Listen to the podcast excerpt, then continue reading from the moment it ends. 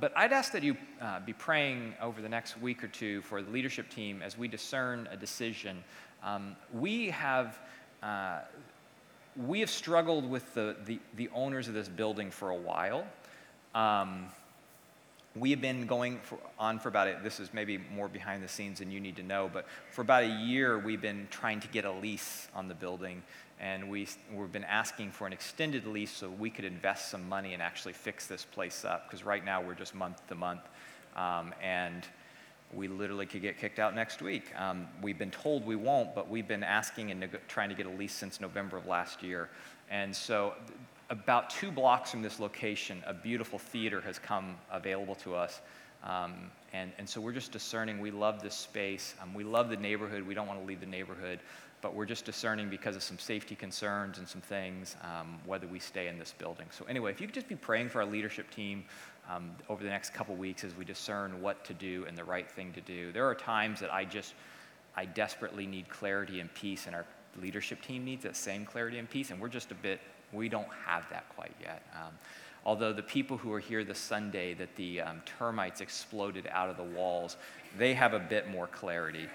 Um, so if you weren't here, there was uh, like a few weeks ago. Oh, I mean, it's been a few months ago now. Um, I'm doing. Uh, I should not tell you this. I am, I am, I am pre. I am mid communion, and there things are falling on the communion bread. I should not tell you this and it was dead termites. Um, they literally, they all came out during the middle of service. They covered the floor to where you could not see the carpet.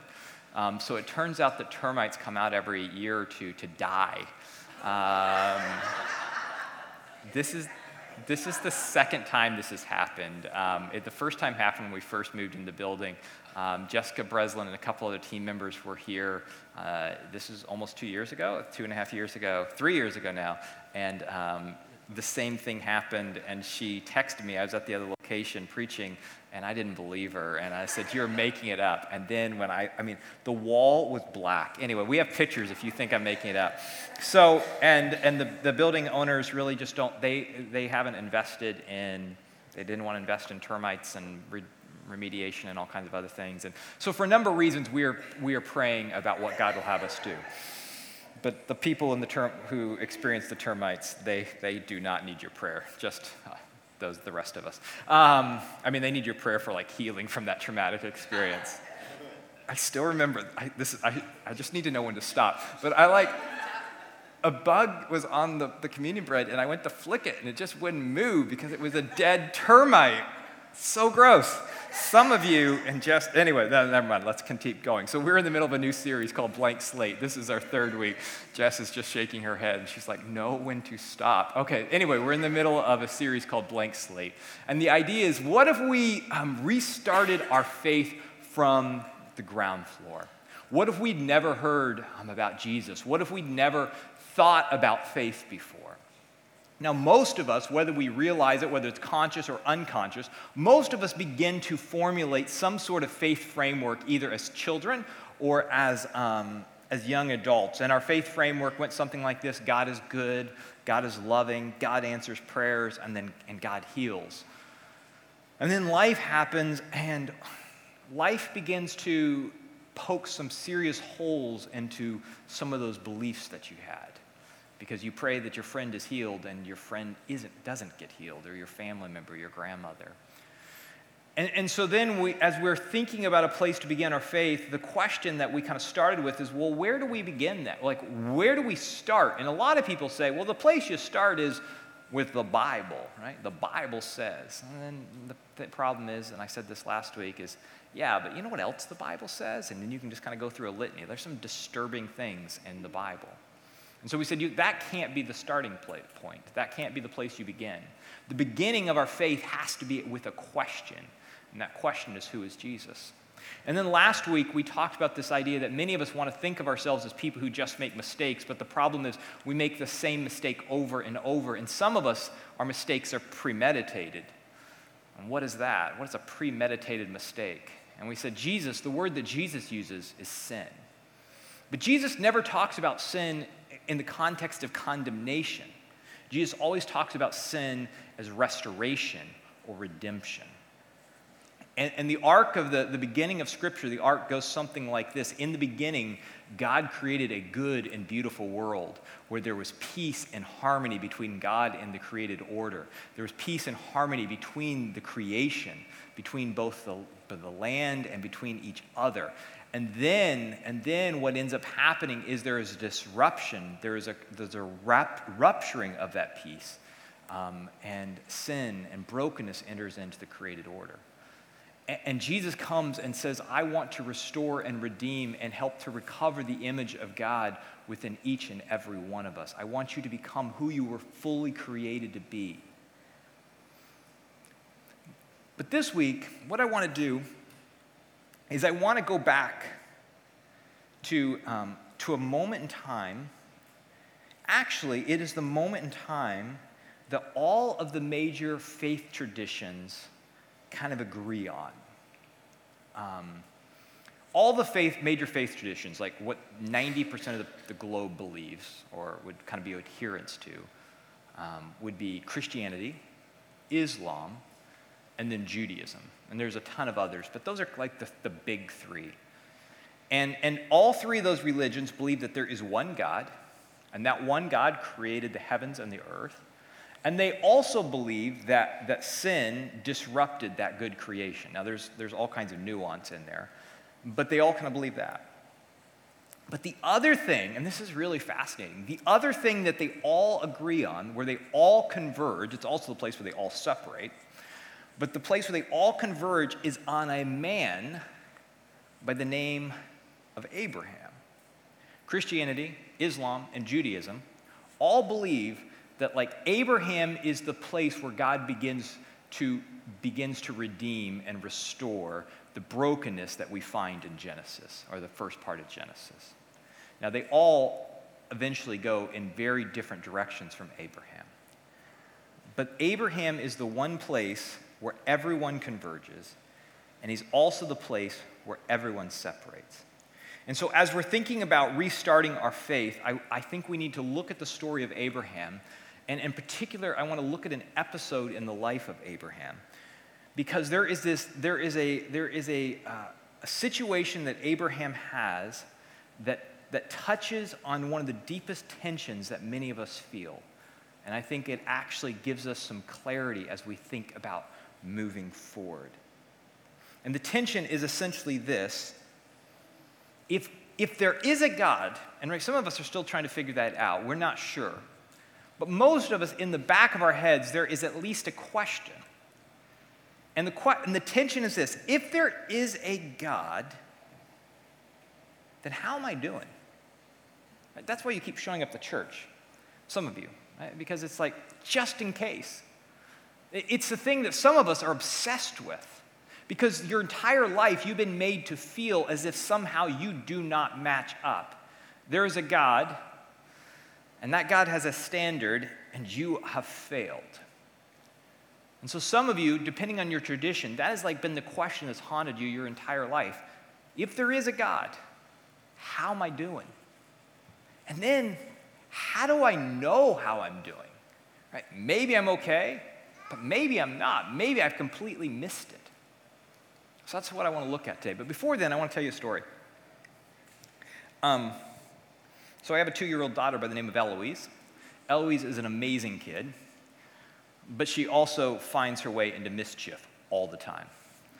And um, she has learned that she can drag our, our, our chairs from our breakfast nook over to our countertop, and anything that is on the counter is fair game for her. So the other day, I'm working, I'm working in the living room. I didn't even realize that Eloise is in the kitchen. And um, I think Charlie was upstairs. I'm working away, and all of a sudden, I hear what sounds like an explosion of glass. Just like, maybe not like that, but it was loud. And then silence. And then just, ah! And I jump up and I run into the kitchen and Eloise has pulled a giant bowl or something, glass bowl, off the countertop, and it just shattered all on our kitchen floor. and Eloise is standing there screaming, surrounded by glass. And so, you know what I did? I was like, Eloise, you've really made a mess. You need to clean this up. I'm going back to work. Clearly, no. I, I like, I, I like, luckily had my shoes on. I wade through. I pick her up. I'm like, it's okay, honey. It's okay. Accidents happen. I love you, dear. And then I begin to, I hate cleaning up glass. It happens every, all too often in our house. But anyway, so I begin to clean up the glass. But it, no, none of you believe I would have just kind of left Eloise there to fend for herself. But the crazy thing is, is that some of us kind of have that view of God that we have made a, a giant mess of things, that we are surrounded in a sea of glass. And God just looks at us and is like, well, you really screwed that one up. Good luck.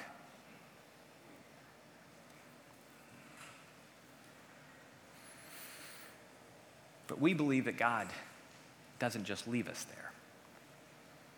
And if we think that our world is bad, you cannot even begin to imagine how evil the ancient world was. Slavery was commonplace. The rich and the powerful overran everyone. If you wanted something and you were rich and you were powerful, you just took it.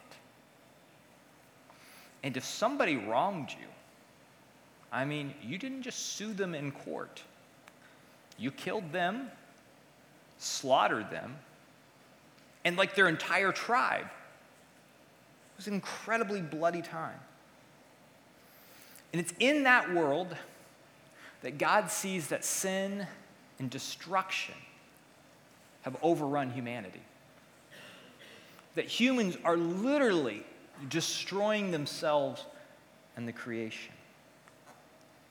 In all three of the traditions, the major faith traditions, believe that God wades into the mess and begins the process of doing something new in the world through a guy by the name of Abraham. Somewhere around 1876 BC, God chooses a man by the name of Abraham, and he begins taking steps to fixing the mess of the world. Now, the thing is, Abraham is a ridiculously flawed and messed up individual. In fact, if you want a hero, biblical stories are not where you should find your heroes. Because for whatever reason, and if I was a biblical writer, I would have made sure that they did not write my story truthfully. I would want it like sanitized. But for whatever reason, these, these stories are really open and honest about the brokenness and the flaws of the people that we read about. Abraham was a screw up. I mean, Abraham on multiple occasions lies about his wife being his wife to protect himself so that the king doesn't kill him. Like the king kind of was into his wife, and he's like, "Oh, my wife? No, that's not my wife. That's my sister. Yeah, whatever. I don't care." And what kind of guy is that? Abraham is Abraham is a deeply flawed individual. He has all kinds of problems, but yet there's something unique about him. The story of Abraham begins this way in, in Genesis chapter 12, beginning with verse 1.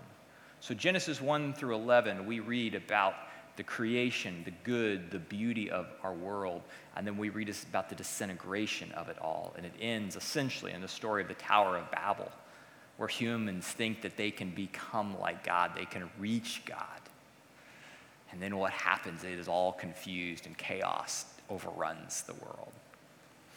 Genesis 12:1 begins this way. Then the Lord said to Abram, like this is how it be, this is how this story begins. This is like the opening lines. Everything's messed up. And then we read 12:1. Then the Lord said to Abram, "Go from your country and your people and your father's household to the land I will show you." So God shows up to this dude named Abraham. And he's like, "Hey dude, Abraham, here's the thing. I want you to leave everything. I want you to leave your security. I want you to leave your inheritance. I want you to leave your family. I want you to leave the life that you have known. And I want you to go on a journey. And Abraham, And, and I mean, if it had been me, I'd been like, okay, so what's the plan? God's like, I'll show you later. Just do it. And then God, what, he, what God does, he said, I want you to leave everything behind, and I want you to take your aging wife and all these other people in kind of your, your tribe, your clan, your close family, and I want you to set out, and I'm going to make you three promises. And the first promise I make you, Abraham, is this is that I will make you and your descendants a great nation. Now, this comes true. I mean, uh, Jewish people would say that it would be, you know, Israel would be that. Uh, Islam would disagree, but, but they would say, uh, you know, it's the Arab nations that were kind of the, the descendants of this promise. But he says, I will make you a great nation. And then the second promise is, he said, I will bless you and I will make your name great. Now, has anyone heard of Chedorlaomer? Nobody? See, at the time of Abraham, he was the most famous king in the world. But no one even knows who he is today. But yet, we all know who Abraham is. God says, I will make your name great. And number three, that through you, Abraham, and through you, your, your descendants, all the people groups, all the people on earth will be blessed. All the people that Islam has touched, all the people that Judaism has touched, all the people that Christianity has touched, all the good that has come through those traditions have been blessed through Abraham. In blessing, this is, this is kind of de, de, uh, departing from where we want to go today, but blessing becomes a key theme in the narratives that follow. In Genesis, blessing is used 88 times, often with indirect references. It shapes the life of, or it shapes this narrative in some powerful ways, but blessing stands as a gift of God. It's a gift of God. And he says, I will bless the whole world through you. And all the faith traditions, major faith traditions, say Abraham is ours. I grew up singing the song, Father Abraham had many sons. Many sons had Father Abraham. I am one of them, and so are you. So let's just praise the Lord. Anybody else? No, there's like hand motions and all kinds. Father Abraham had many sons. Anyway, I don't know about daughters. Um, Abraham, but then, but here's the problem. So that's the promise. Dude, you're going to be great. All the nations are going to be blessed through you. Set out, leave everything. So he does. And then he gets super old, like super old. And his wife gets super old. And the thing is, if you are going to have descendants, you need an offspring, you need children. But there is, there is something called the biological clock, and eventually that clock stops ticking. And so Abraham and his wife, they have crossed over to where that clock has, has gone silent. And um, they actually, at one point, they decide to short circuit God's plan. I remember I said Abraham's a very conflicted individual, and so he ends up having a, um, having a kid by one of his servants because he had begun to think, you know what, this is never going to come true. But God was not yet done with Abraham. But he's getting older, and he doesn't have any kids. Nobody knows who he is. He is just out by himself in the middle of the desert. And this seems like the most ridiculous thing in the world. You're going to be great. All the nations are going to know who you are. Everyone in the world is going to be blessed. And is Abraham in the middle of a desert. Nobody knows him. And then the word of the Lord came to him in, verse, in Genesis 15, verse 4 through 5. Then the word of the Lord came to him and, and said this this man will not be your heir, but a son who is your own flesh and blood will be your heir. Abraham, don't you worry. I made a promise and I will fulfill that promise. And then he says this Here's what I want you to do, Abraham. I want you to get up and I want you to go outside into the desert sky. There's no light pollution, there is no street lights. It's dead of night. And, and Abraham and, and God says to Abraham, okay, here's what I want you to do. I want you to look up. Now I want you to count the stars and the sky. And Abraham's like, uh, yeah, that's, that's impossible, God. And he said, that is how many descendants you are going to have. And he said, look up at the sky and count the stars, if indeed you can count them. And then, and then he makes this, then there's this phrase. We get this phrase where all the kind of traditions kind of separate. And this is before, this, this, God says this phrase to Abram before Islam, before Christianity, before there's 10 commandments, before there's been the, the time in the desert, you know, the, the trek in the desert, the 40 years leading up um, after they leave Egypt. This is before everything. In Genesis 15, verse 6, God says, or the passage says, Abram believed the Lord, and it was credited to him as righteousness. Now, that's a fascinating phrase. And actually, the word credited that gets translated, this is the NIV, um, the word credited that gets translated there is often translated as reckoned. Um, and, and the, the, the, the, Hebrew word that's used, it's the same word or similar word um, to when a priest would declare that a gift was acceptable and someone had been made right with God. And, in, this, in this narrative, God functions as a priest and says, Neighbor, or Abraham, it is through your belief that you are made right with me. He has no kids. The odds are not looking good that the promises are ever going to come true. But in that moment, God credited his faith to him as rightness, as righteousness. He said, I am giving you a right relationship with me. And in this, in this story, trusting God resulted in right standing this is where all the traditions kind of go their own way. Judaism would say the way that we are, are in right relationship or that we are good with, like, it's about lineage, it's being born into the lineage of Abraham. Islam would say there's all these rules that you need to do, these things you, these, these things you need to kind of follow.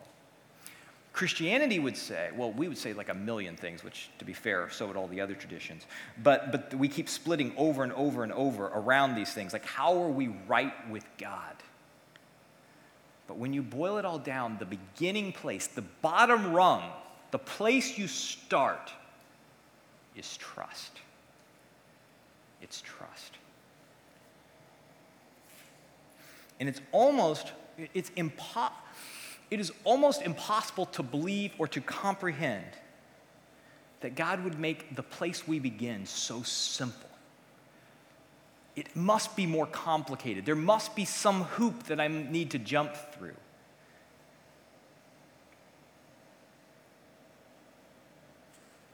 We've all created our own mess.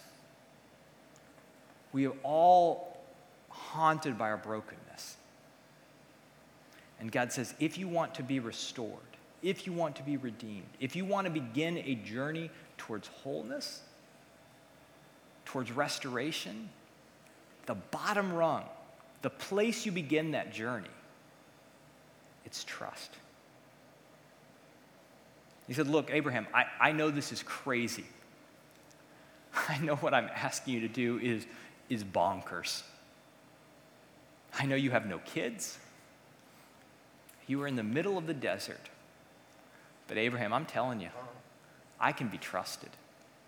And I will keep my promise. And so here's what I want to what I kind of want to talk to you about this morning. The question I want to ask you. As you're considering restarting your faith, what if like just the, the place you launched it was trust? the, the problem is, the problem is, as we have all these questions and all these what ifs, what about, what if, you know, I don't understand this, that, and the other, and we have all these things that are kind of wandering around in our heads. And those are all valid. But what if at the beginning, the place you like started it at was like, God, I'm gonna just, just, I'm gonna just be straight with you. I don't know that I believe this. I'm not sure I believe in you. Not sure I believe this book about you. I've got all these problems. I, I still am really angry with you that you let my grandmother die, or that I prayed so hard for that job and it didn't work out. Right? You, have got all this. You're like, God, I, I just I need to be straight with you. Like, I don't think that, the, I don't know what to do. I, I don't know what to do with all that, but, but I'm going to trust that you are who you said you are and that you will do what you said you will do. And in spite of my doubt, and in spite of my questions, and in spite of my fear, I'm going to take a leap of faith into the dark. And I'm going to begin a journey towards restoration and towards wholeness. And everything we've been told our whole life about being in right standing with God, sometimes explicitly and sometimes implicitly, is that we are in right relationship with God by, by earning it, by doing the right things, by saying the right things, by jumping through the right hoops. But Scripture makes clear that the bottom rung, the place we begin, all the way back to Abraham, that the place we begin is not through performing right actions, getting it all figured out. It's through taking a leap of faith in the dark and saying, God, in spite of my doubt, in spite of my questions, in spite of my anger, I trust you. Because at the end of the day, that's the only place we can begin. Because I've got bad news for those of you who've got like super analytical, linear minds. You're never going to figure it all out. You're never going to answer every question you have. You just aren't. And the second you think you did, something else will hit you from left field. The place you have to begin is to say, I am believing that you are who you said you are.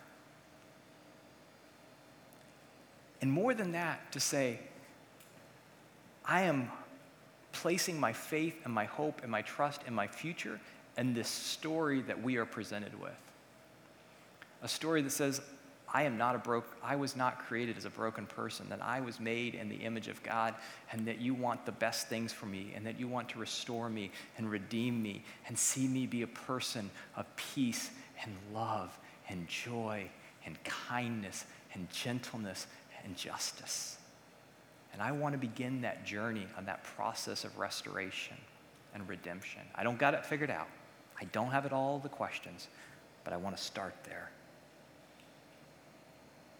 Before any of the world's religions existed, God revealed to Abraham a new place to begin. The first step, the bottom rung. And he says, Look, I'm going to trust, in spite of all the evidence, I'm going to trust that you will do what you said you would do.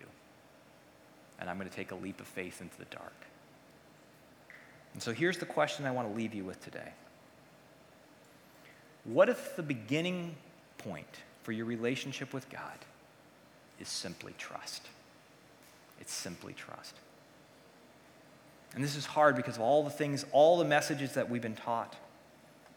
There's no place where we can be loved unconditionally for, like, we always feel that there's some condition placed on love. And God says, All I'm asking, the place you begin, we'll, we got a journey. We're going to figure all this stuff out as we go along, but you, can you start? With just trusting me. And as you hit your restart button, or maybe for some of you, as you start for the first time, as you're kind of thinking through, like, how am I right with God? Is it I'm born into the right family or to the right religion? Or is it I do the right things, I behave the right way, or I believe the right set of dogma? And God's like, no, it's not, it's not your birth, it's not your behavior, it's not your belief. It's simply trust. It's taking a leap of faith into the dark. Now, next week, we're going to pick up. Um, we're going to pick up talking about Moses and the Ten Commandments and the role of rules. I love that. I love talking about that stuff. Um, but here's the question I want you to wrestle with as we leave today. Which of the following, and we still, our dinner parties haven't started yet, so grab a friend, grab someone after church, go eat um, lunch with somebody, journal about this. But which of the, the following best reflects your view? God accepts me based on my birth, God accepts me based on my behavior because I'm, I'm a goody two shoe? God accepts me based on my belief? Or is it some combination of all those? So just think through that and, and then just kind of think about this question. What if the beginning point was that you're going to take a leap of faith into the dark? in spite of all your doubt, in spite of all your fears, in spite of all your what ifs. You're going to say, God, I trust you. Let's pray. God, we thank you for the story of Abraham. We thank you for the way that he models how an incredibly broken and messed up individual, who, in spite of all the evidence and all the odds, in the middle of a desert underneath the night sky, says, I trust you. And we thank you that the bottom rung of, of restarting our faith or beginning our faith journey is simply that, is that we trust you in spite of everything, that we take a leap of faith into the dark. In Jesus' name, amen.